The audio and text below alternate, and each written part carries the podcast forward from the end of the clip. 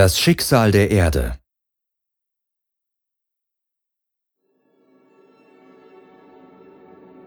Geschichte ist nicht nur eine Aufzählung unserer Errungenschaften, sie ist auch eine Erinnerung an die Dinge, die wir verloren haben.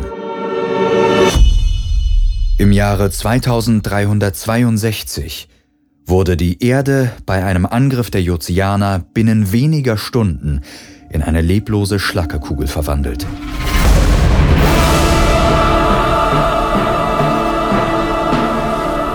Nur wenigen Evakuierungsschiffen war es gelungen, den gewaltigen Planetenfressern der Jozianer zu entkommen und zu den nahegelegenen Kolonien auf dem Mars zu fliehen.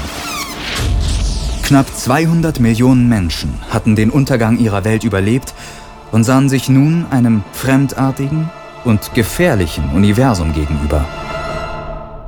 Doch beginnen wir von vorn. 73 Jahre früher, 2289, ging einer der ältesten Menschheitsträume in Erfüllung. Während des Aufbaus der zweiten Marskolonie stellten die Menschen zum ersten Mal Kontakt zu einem außerirdischen Volk her. Zumindest glaubten sie das zunächst. Denn die Fordianer hatten die Terraner schon jahrhundertelang beobachtet und nur auf den richtigen Zeitpunkt gewartet, um sich zu offenbaren. Sie eröffneten den Bewohnern der Erde die Möglichkeit, dem Bund der intergalaktischen Völker beizutreten. Doch auch, dass sie ihnen vorher in einem Kampf beistehen müssten. Einem Kampf gegen einen bisher unentdeckten Feind in den eigenen Reihen. Den Kelts.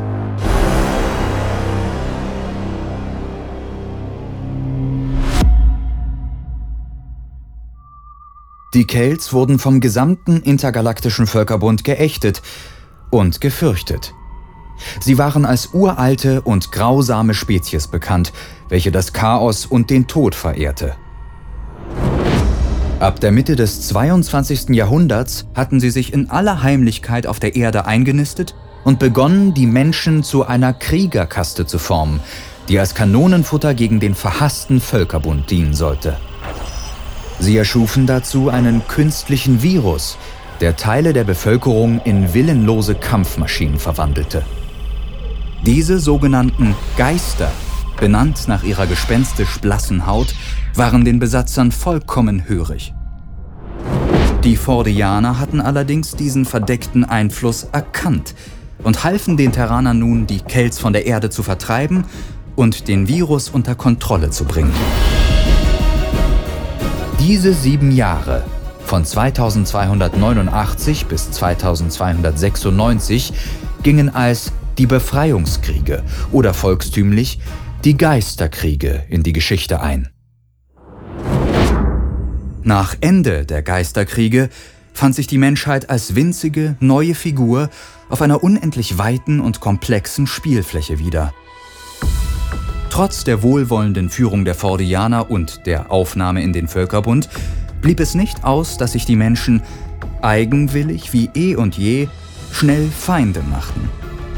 So kam es bereits früh in der galaktischen Ära der Terraner zu diversen diplomatischen Zwischenfällen und beinahe Katastrophen.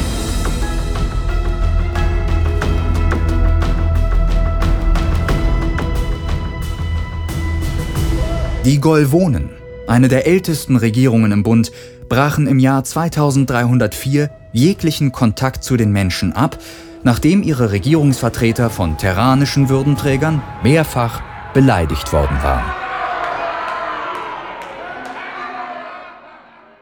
Nur knapp zwei Jahre später kam es zwischen beiden Regierungen zu einem kurzen Gefecht auf dem Handelsaußenposten Bellona.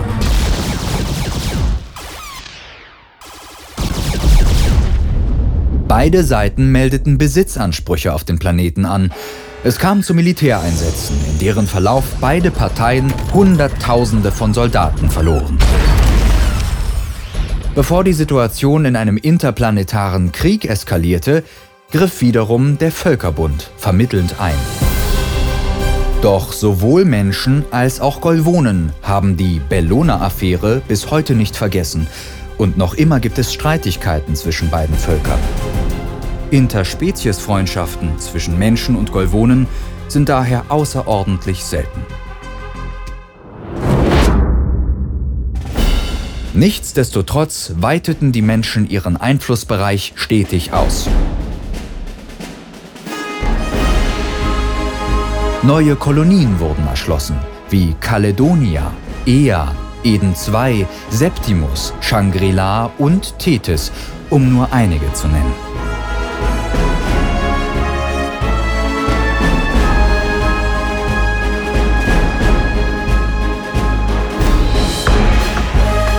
Dank der neuen Hyperraumtechnologie gelang es ihnen, den terranischen Raum in kürzester Zeit auf Dutzende Systeme auszudehnen und ein florierendes Handelsimperium aufzubauen. Nur ein halbes Jahrhundert nach dem Erstkontakt war die Menschheit zu einer Spezies geworden, die einigen Einfluss auf der intergalaktischen Bühne besaß. Und mit einer gehörigen Portion Selbstsicherheit manche würden es auch Arroganz nennen, ihre Macht auf der politischen Ebene der Galaxis ausspielte. Diese Ära gilt noch heute als das goldene Zeitalter der Terranischen Allianz.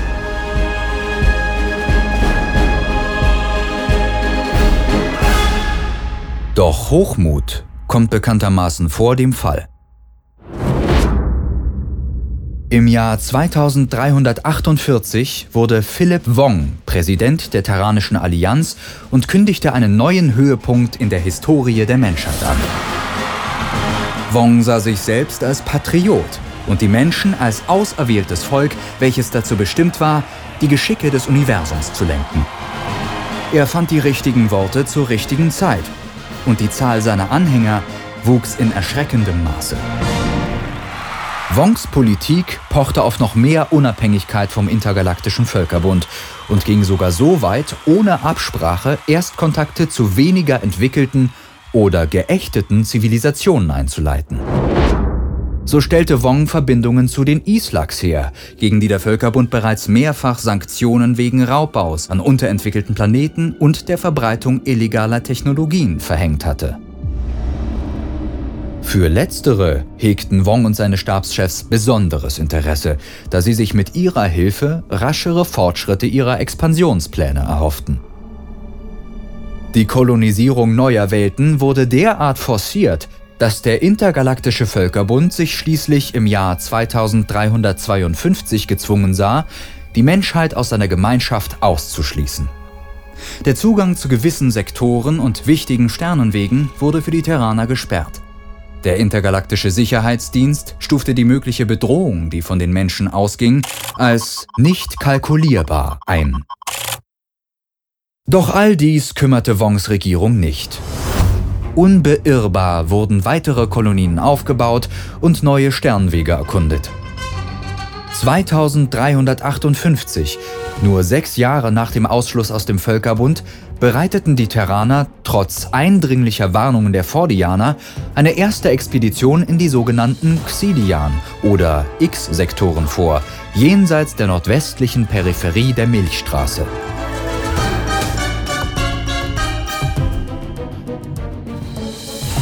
Kalpana Svensson, Wongs Nachfolgerin und glühende Verfechterin seiner Politik, erhoffte sich von diesem Vorstoß den Kontakt mit einer mächtigen Spezies, den Jozianern. Der terranische Geheimdienst hatte nur vage Informationen über dieses Volk sammeln können, die jedoch in Svensons Ohren äußerst vielversprechend klangen.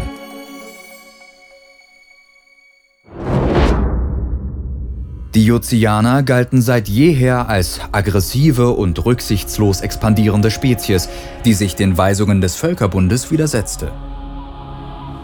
Vor 3000 Jahren hatten sich die Spannungen zwischen ihnen und dem Bund schließlich in einem verheerenden interstellaren Krieg entladen, in dessen Verlauf der intergalaktische Sicherheitsdienst die Ozeaner unter großen Opfern zurück in die X-Sektoren verbannte. Präsidentin Svensson hoffte nun, in den Jozianern Verbündete gegen die Übermacht des Völkerbundes und des Sicherheitsdienstes zu finden. Die Expedition in die X-Sektoren geschah im Verborgenen. Da bekannt war, dass die Ozeaner ausschließlich auf Wasserplaneten lebten, beschloss Svensson bei dem Erstkontakt eine weitere aquatische Lebensform als Vermittler einzusetzen, die Anthrophine. Diese äußerst intelligente Spezies war ursprünglich Ende des 21. Jahrhunderts aus der DNS von Flaschennasendelfinen gezüchtet worden, um in Unterwasserkriegen zu kämpfen.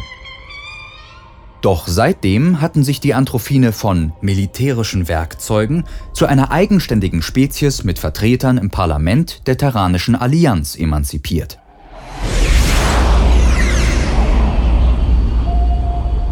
Der geheime Vorstoß in die X-Sektoren gelang. Und am 12. Oktober 2359 erreichte die Expeditionsflotte die Wasserwelt Kylioma in einem Außensektor des ozeanischen Einflussbereichs. Die Xenologen an Bord unternahmen unentwegt Kommunikationsversuche, und als diese zu keinem Ergebnis führten, wurden schließlich die Anthrophine unter die Wasseroberfläche Kyliomas gesandt.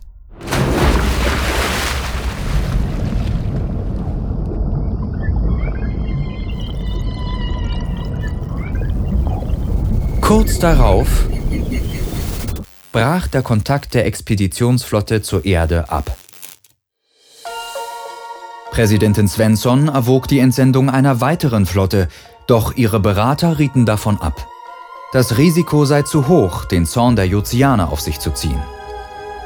Svensson legte kurz darauf ihr Amt nieder.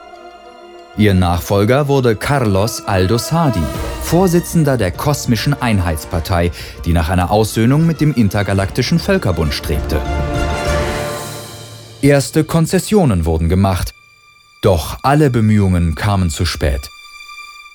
Anfang Mai 2361, keine zwei Jahre nach der gescheiterten Expedition, wurden Flottenbewegungen der Jozianer gemeldet. Sie befanden sich auf dem Vormarsch in den Orionarm der Milchstraße, genauer gesagt in das Sol-System, das Herz der Terranischen Allianz. Präsident Aldosadi mobilisierte die Truppen sämtlicher Koloniewelten, doch die Ozeaner vernichteten alles, was sich ihnen in den Weg stellte. Das mächtige Imperium der Menschheit wurde Stück für Stück zerschlagen. Die Fordianer und der intergalaktische Sicherheitsdienst hielten sich zurück und griffen dieses Mal nicht ein. In seiner Verzweiflung ging das terranische Militär dazu über, mit Hilfe einer abgewandelten Art des Kelz-Virus sogenannte Bionotika zu züchten. Mensch-Kelz-Hybriden, die mit ihrer erhöhten Reaktionsgeschwindigkeit, körperlichen Stärke und Heilkraft als Soldaten im Krieg gegen die Ozeaner eingesetzt werden sollten. Doch die Zeit reichte nicht aus, um das Blatt zu wenden. Am 5. Juni 2362 erschien die Planetenfresser-Armada im Erdorbit. In kürzester Zeit war die gesamte Planetenoberfläche zerstört.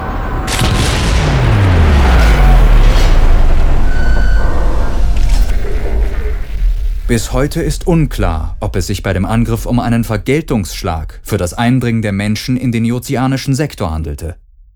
Sicher ist nur, dass sich die Planetenfresser nach der Vernichtung der Erde wieder zurückzogen. Niemand weiß, ob sie dereinst wiederkehren werden, um den Genozid zu vollenden. Heute, im Jahr 2385, sind die Terraner eine vom Aussterben bedrohte Spezies. Eine Handvoll winziger Gemeinschaften, kreuz und quer durch die Galaxis verstreut. Es bleibt ungewiss, ob sie sich vom Untergang ihrer Heimatwelt je wieder erholen wird.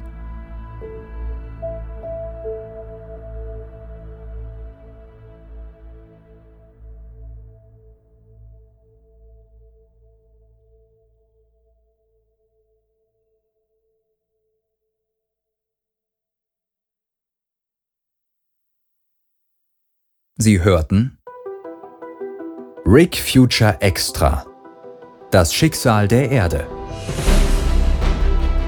Erzähler Tim Gößler Skript Sven Matthias und Dane Rahlmeier Produktion und Musik Tim Gößler. Design und Illustration Colin M. Winkler.